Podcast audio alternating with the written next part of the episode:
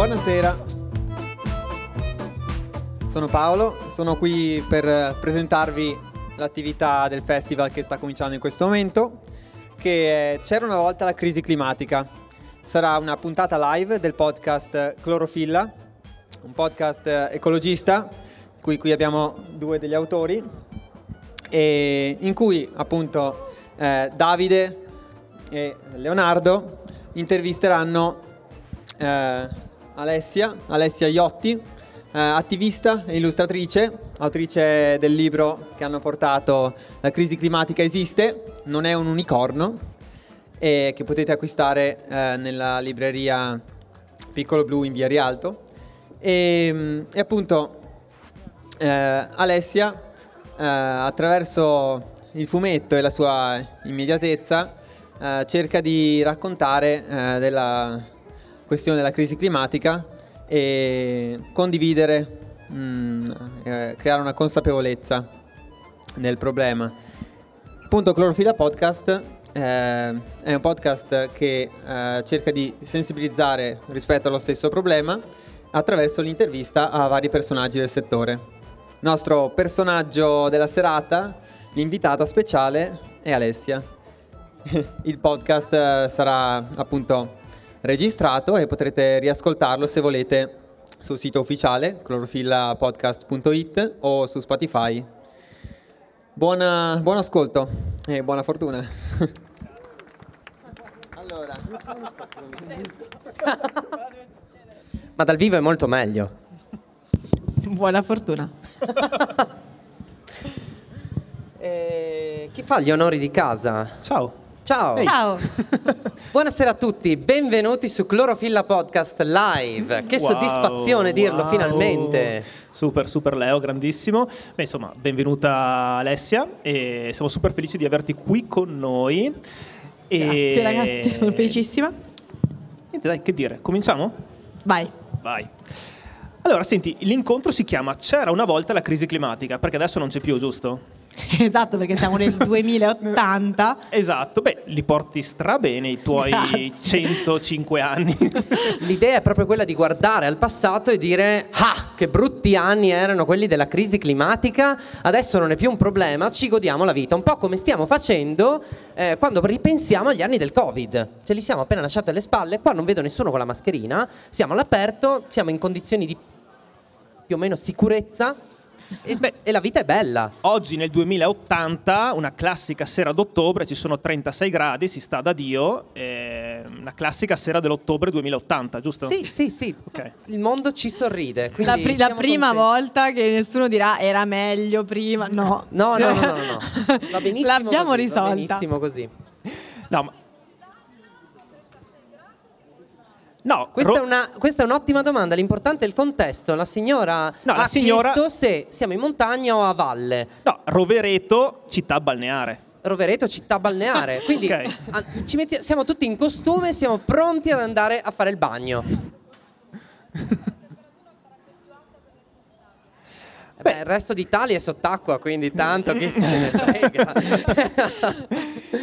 No, vabbè, insomma, cara Alessia, noi vogliamo chiamare appunto C'era una volta la crisi climatica perché siamo avanti nel futuro, ma soprattutto ci stiamo raccontando una storia. C'era una volta la crisi climatica, è l'inizio di una bella storia, secondo te?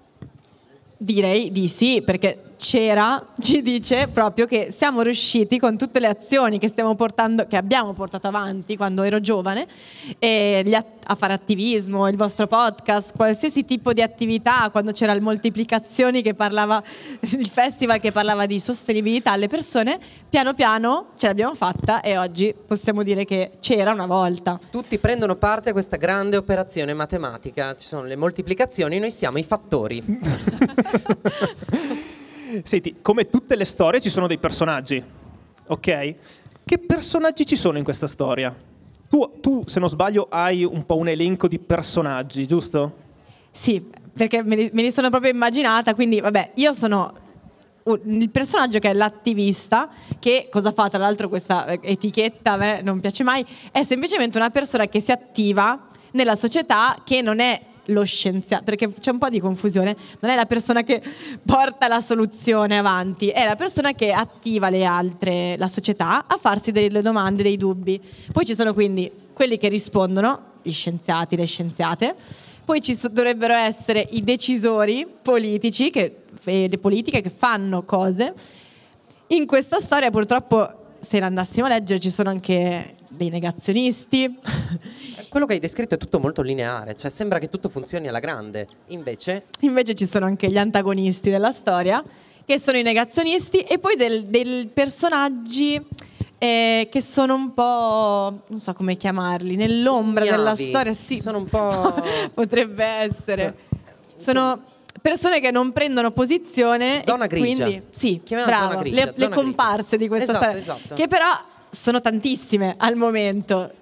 Se riusciamo a portare nel- dalla parte degli attivisti, ovviamente la- il libro è più breve, altrimenti diventa guerra e pace, un tomo gigante Mhm, e ce lo dovremmo leggere tutti. Quindi poi ci sono i qualunquisti, ah, quelli- avevo detto quelli che credono nella tecnologia, quindi no. e- ciecamente, perché tutti crediamo che, non so, uscire di casa col telefono possa essere utile per essere reperibili, ad esempio, però c'è anche quelli che credono che andando su Marte cambieremo il mondo e allora risolveremo tutti i problemi. Magari in parte sì, però boh. Sì, faranno scoperte sicuramente perché ogni viaggio spaziale ci porta delle cose, ma no, non possiamo scappare su un altro pianeta. Niente scappare, so- bisogna risolvere i problemi a casa anche. Poi ci sono gli affezionati ai combustibili fossili. Sono la Cari soluzione. vecchi idrocarburi di una volta.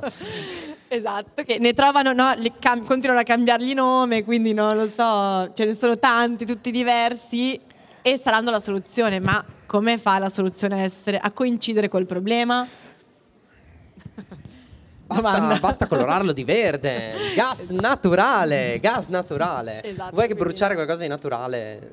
E poi ci sono quelli che gli scaricatori di colpe che gli- ti piace indicare qualcun altro, quindi perché io devo risolvere il problema se, che ne so, l'India inquina? Eh no, allora ah no, prima no, l'India. prima l'India, poi, È poi- colpa poi della ci- Cina. È colpa della Colpa della Cina. Cina. Esatto, Colpa della esatto, Cina. esatto.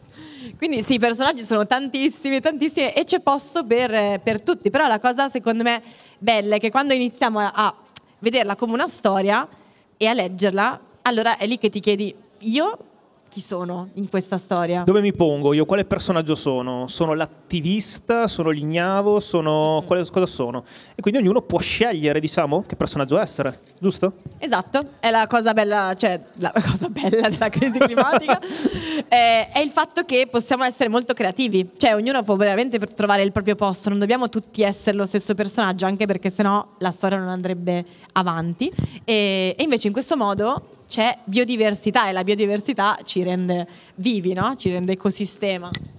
Tu parlavi che la storia non può andare avanti e la storia con la S maiuscola invece, cioè stiamo parlando di una storia ma siamo anche dentro la storia come momento cruciale direi. Quindi non solo cambiamo la storia del libro ma cambiamo la storia vera.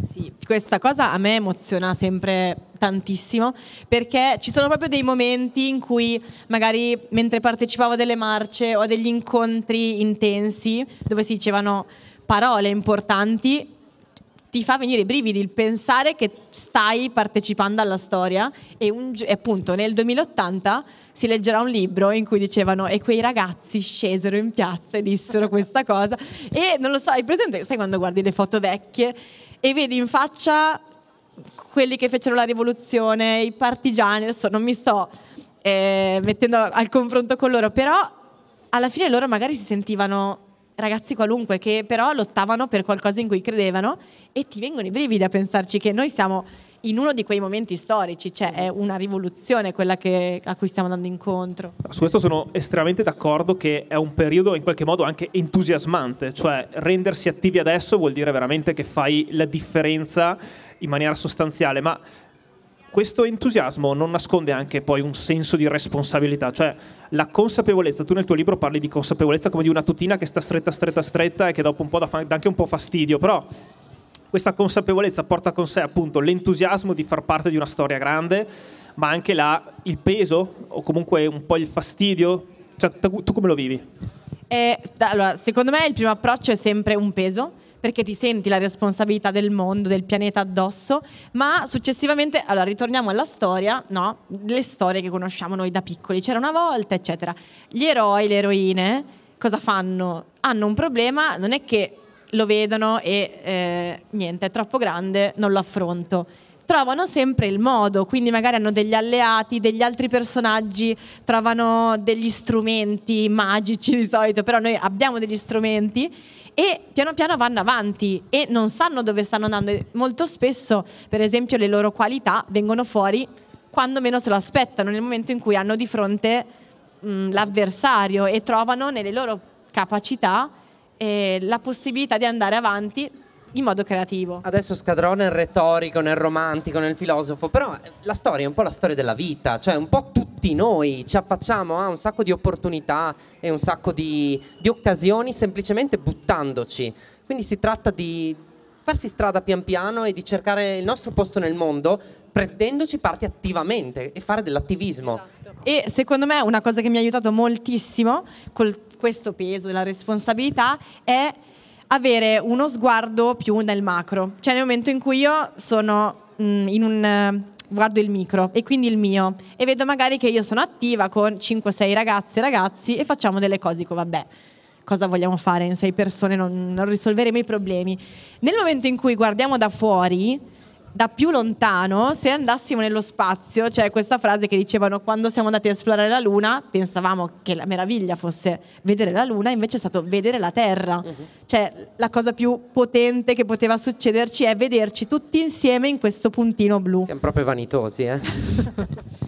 e quindi quando io guardo da fuori, io vedo che si sta moltiplicando, visto che ormai abbiamo questa, si sta moltiplicando. fatto un'ovazione enorme, quindi eh, siamo, siamo, siamo, proprio carichi per questa cosa. Si sta davvero, eh, cioè ci sono sempre più realtà eh, che, che, come si dice, compaiono ogni giorno quotidianamente, passi da giganti, di grandi aziende o piccole realtà che costellano il nostro pianeta e quindi se lo guardiamo da lontano sta succedendo velocissimamente. Quindi si passa dalle, dalle moltiplicazioni eh, qui in provincia di Trento e tutto a un tratto si passa, si scala di ordine di grandezza e ci si ritrova a Potenza, in Basilicata. Perché moltiplicazioni e poi potenza. No, dai, va bene, dai, dai. Conti- ti prego, salvami, vai avanti di montagna. Chi, chi, sta alla batteria, accidenti? Ci voleva... No, va bene, dai, andiamo avanti e stendiamo, stendiamo un velo. No, insomma, tu parlavi di, di storia di, eh, di personaggi, di aiutanti, di strumenti magici, ok? Quali sono gli strumenti magici di cui disponiamo? Io mi ero preso l'appunto, insomma, la creatività, l'arte possono essere i nostri strumenti magici? Vabbè, io sono un po' di parte, perché con l'arte ci lavoro. P- arte. Wow, wow! Lei si sta rendendo conto che ha fatto il peggiore errore a venire qua sopra con noi. Avete trovato l'unica persona che ride a queste battute, Fantastico, ma fanno ridere. Ci sta molto simpatica Alessia Iotti. E, allora, l'arte, l'arte per me è lo strumento per eccellenza perché, perché io adesso eh, spessissimo io lavoro con l'arte contemporanea non so se voi siete mai andati in un museo di arte contemporanea io faccio la guida e di base le persone guardano un'opera di arte contemporanea e cioè, si arrabbiano, eh, proprio sì, si arrabbiano eh, perché non.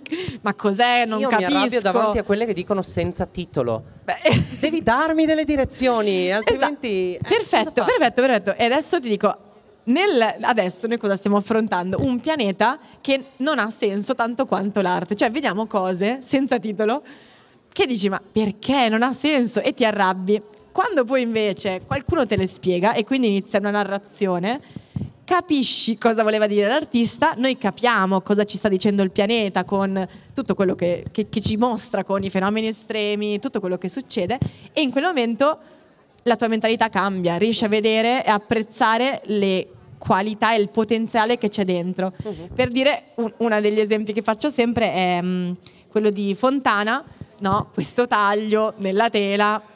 Lo potevo fare anch'io. Esatto, proprio bravo, aspettavo questa Mio frase. falegname con 300.000 lire. Cioè. Oppure, non so, sì, esatto. E, e quindi no, ness- non, non, è stato nessun attivista a rovinare quell'opera d'arte, no? Gli devi spiegare no, non c'è. E, um, invece cos'è? Lui decide di rompere la tela per la prima volta nella storia, cioè non era mai successo, la gente ci dipingeva normalmente sopra le tele e lui fa questo atto rivoluzionario che è anche un po' violento perché se lo vogliamo vedere è comunque un mhm, taglio, mhm.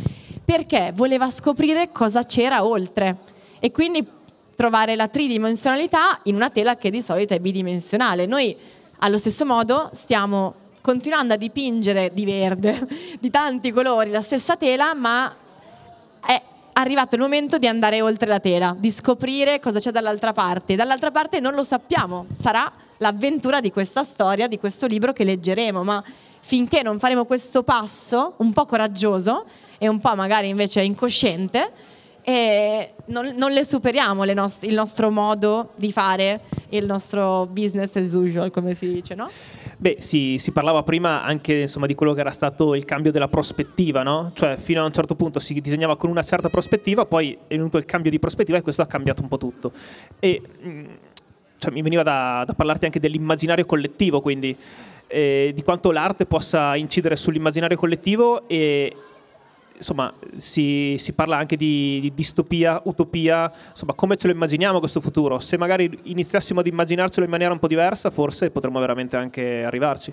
Esatto. Secondo me, infatti, la cosa più difficile adesso è abbiamo visto i problemi, sappiamo le soluzioni, ma è molto difficile vedere come sarà. Il ponte. Eh, cioè, è come se vedessimo l'altra riva del fiume, sappiamo più o meno a grandi linee che cosa ci aspetta dall'altra parte, però ora ci serve degli ingegneri che costruiscono. Adesso io non volevo scadere in quello che dice che la tecnologia e la scienza ci porteranno a salvezza certa, basta andare su Marte. Però insomma il ponte bisogna costruirlo, ragazzi. Quindi eh, studiate ingegneria, iscrivetevi in ingegneria. No, la beh. transizione, come facciamo questa transizione?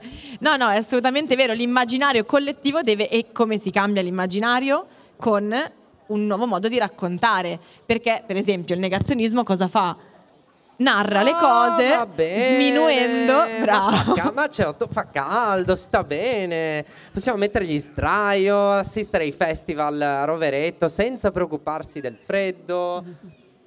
Oppure, oppure adesso per esempio la temperatura sta scendendo si potrebbe dire eh no vabbè non c'è il riscaldamento globale no? o la grandine c'è sempre stata. Certo ci ho rimesso la vigna ma ci sono cioè me le coprono anche nel 57 c'è stata una grandinata così una volta, poi, poi basta. Però insomma. Esatto, però non è la cosa che mi arriva lo stipendio, sono ricca, no? Perché cioè quella cosa lì, mi arriva lo stipendio, quindi tutto il mondo sta bene, non, non, esiste la povertà. No, perché sto guardando di nuovo solo me stesso, dobbiamo un attimo allargare di nuovo lo sguardo e n- non, non, è così. Oh, dobbiamo tornare nello spazio e fare un'altra foto al pianeta Terra, così guardiamo per forza di cose tutti quanti, quindi insomma va bene parlavamo di creatività, no? E mi ero appuntato anche questa cosa che comunque parlando di creatività è sicuramente uno strumento che ci è utile anche perché in qualche modo va ripensato tutto.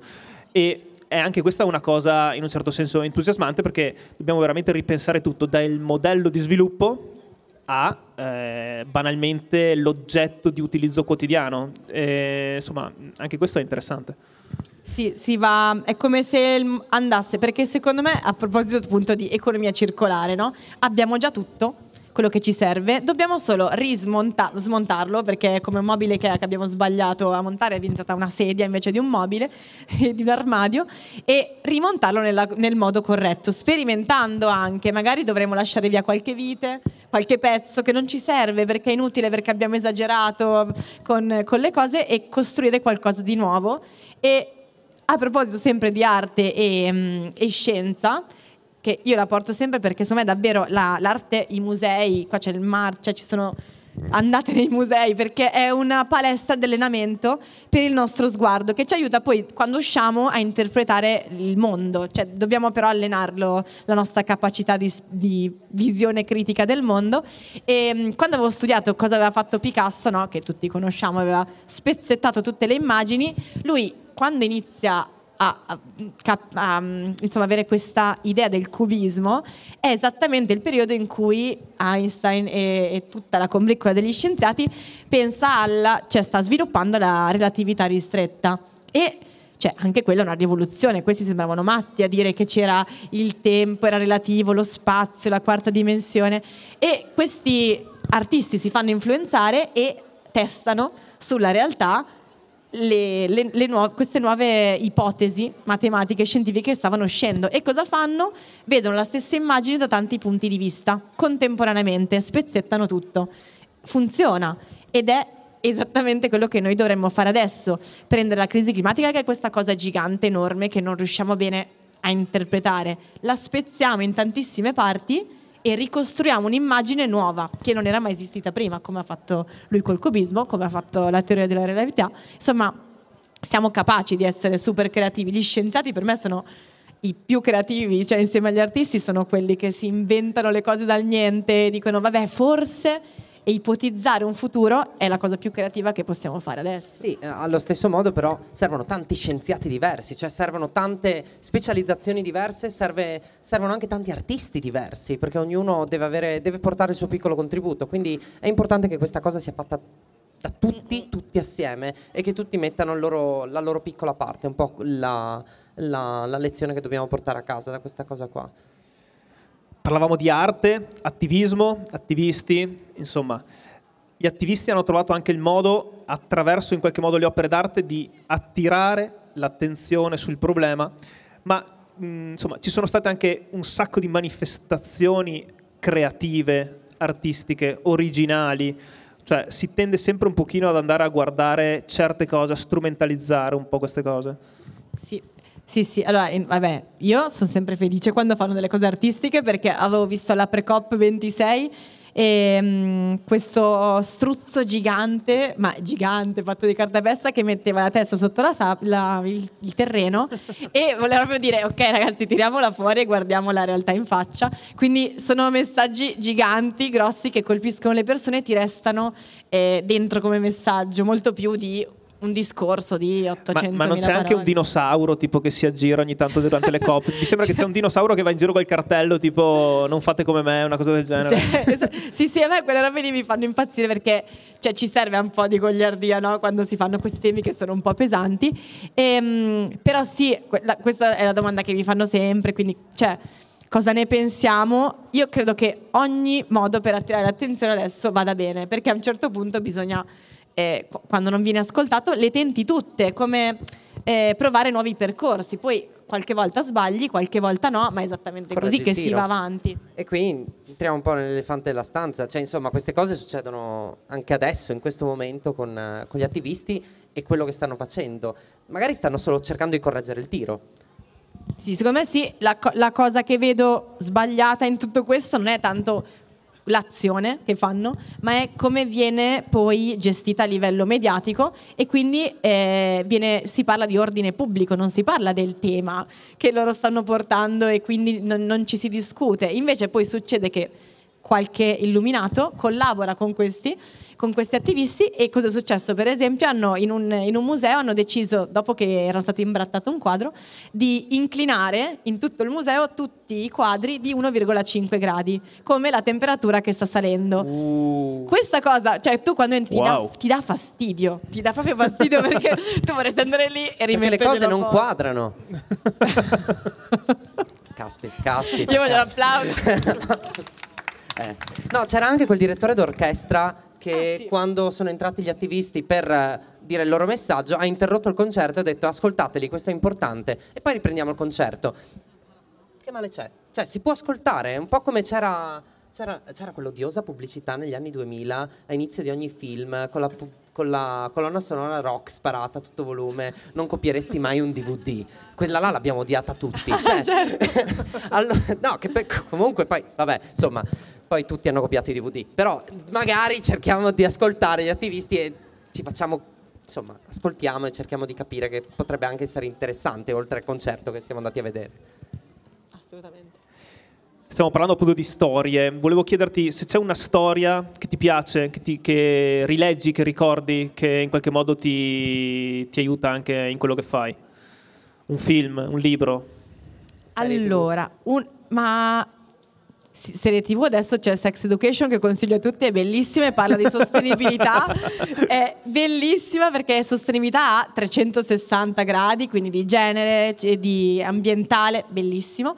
Un libro invece che mi ha colpita tantissimo che ho letto un annetto fa si chiama Lettere tra due mari e è un libro sottilissimo e, um, sono il mar Mediterraneo e eh, un, un oceano, non mi ricordo adesso quale, che si mandano, si scambiano lettere e parlano di noi esseri umani. Quindi è bellissimo perché ti fa cambiare prospettiva. Non sei più tu che guardi il pianeta, ma è questo mare, loro sono state separate quando erano eh, piccole, no? quando c'è stata la Pangea che si è divisa e si mancano e si raccontano cosa sta succedendo e è molto molto emozionante perché ci parlano, parlano, di noi come se non sapessero bene cosa siamo, quindi sono quelle cose che vanno su due gambe, alcuni parlano del fatto che ci sono persone che affondano nel mar Mediterraneo e non, non capiscono perché, tante, sempre più persone, più fa caldo e più queste persone finiscono nel mare.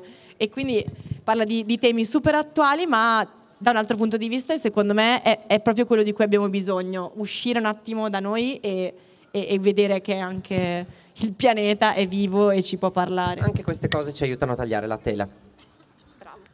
E... Anche se è una fontana, non è un mare, però si fa goccia dopo goccia. No, insomma, si parlava appunto di cambiare prospettiva, anche perché spesso si dice appunto dobbiamo salvare il pianeta, no? Questa cosa dobbiamo salvare il pianeta. Dalla prospettiva del pianeta, la civiltà umana, cos'è un battito di ciglia? Sono pochi secondi, no? Si faceva l'esempio della storia del pianeta, se dovesse essere lunga una giornata, la parentesi umana su quel pianeta sono tipo... Pochi minuti dalla mezzanotte. Forse anche pochi secondi, proprio un ordine di grandezza la di storia, questo... La storia contemporanea, sì. Qualcosa del genere, veramente un non nulla. Quindi dobbiamo salvare noi stessi, il pianeta mm-hmm. ce la farà mh, mm, molto tranquillamente, insomma, quindi immagino questa conversazione tra, tra, i mari e... Ah, ma ultimamente, negli ultimi due minuti c'è qualcosa che mi fa il solletico sulla schiena, però mm, magari tra altri due minuti passa. quindi... Esatto, infatti noi, cioè, in tutta, quando ogni tanto penso a questa cosa dell'umanità e questi pensieri. Però, Prima di dormire. no, no, esattamente. E, il venerdì sera fisso. E mi dico, cavolo, noi siamo praticamente bambini che hanno scoperto che sottoterra c'era un gioco incredibile che prendeva fuoco e quindi abbiamo deciso sì, diamogli fuoco, però senza ovviamente pensare no, a poi cosa sarebbe successo e ora stiamo vivendo l'adolescenza, quindi sensi di colpa, incapacità di comunicare, è quel momento e per passare poi a, a, essere, a diventare grandi, avere la responsabilità no, di, di, di quello, delle nostre azioni. Ma in qualche modo questo lo penso anch'io, eh? cioè, credo che Quindi comunque ci siano... storia è un romanzo formativo. Esatto, un romanzo di formazione. Adesso eh, il protagonista diventa maturo, prende mm-hmm. consapevolezza e insomma comincia a mettere la testa a posto. Ma chissà, vediamo. E, no, no, sì, l'hanno scritto. C'era una volta una crisi climatica. Eh, ah, giusto, giusto, esatto, esatto, esatto. È andata bene, è andata bene. Si sono divertiti. No, a proposito insomma, di prendere consapevolezza e di mettere la testa a posto, classica domanda, cosa possiamo fare? Cosa possiamo fare? Siamo degli attivisti, siamo gli attivisti di questa storia, vogliamo in qualche modo sistemare le cose, cosa facciamo? C'è sempre un pochino il... come posso dire, lo scontro tra... Um, impegno individuale, eh, impegno invece politico, cioè si tende sempre un po' a ragionare per compartimenti stagni, quindi eh, no, bisogna impegnarsi in prima persona, no, bisogna fare pressione sulla politica, forse bisogna fare entrambe le cose. Eh sì, penso, io sono di, di, questa opinione perché poi quello che appunto racconto nel libro eh, sono le prime tre cose che possiamo fare semplicemente tutti i giorni, che sono quindi dec- scegliere. La parola scelta è proprio bellissima secondo me, ed è scegliere come vestirci, quanto cosa consumare, cosa mangiare, come spostarci, cioè di base questo dovrebbe essere secondo me i primi cambiamenti che ognuno può fare nel suo, perché ovviamente eh, se non ho mezzi di trasporto utili devo usare la macchina, nessuno giudicherà, cioè in una scena c'è l'inferno col girone dell'attivista che non ha fatto il suo dovere, no, non è così. Se ognuno fa il meglio che può fare, siamo già a bolla, secondo me. Poi ci sono cose più grandi, quindi appunto ehm, alzare la voce su certi temi, andare a votare, per esempio, che è una cosa fondamentale. E secondo me ognuno può essere attivista nel momento in cui sceglie di non essere passivo di fronte a quello che vede. Quindi cioè io disegno, potevo disegnare qualsiasi cosa, mi sono messa a fare divulgazione scientifica, parlare di questi temi. C'è qualcuno che va allo chef, non lo so, a caso sto pensando, eh, può iniziare a proporre... Insetti. non lo so, però proporre alternative. Cioè qua abbiamo la, c'è la cucina ed è tutto veg, si mangia, Anche, cioè non anche. moriremo. Cioè, sì, esatto, non, non Non- si non- deve per forza mangiare locuste, dai, insomma. Esatto, quindi ci- abbiamo le alternative e ognuno internamente ha un'azienda. Qualsiasi cosa va bene, qualsiasi idea, è proprio il momento della- dell'essere creativi, porta- partire da sé, da cosa ci viene facile fare, da cosa ci piace. Ci piace creare gruppo?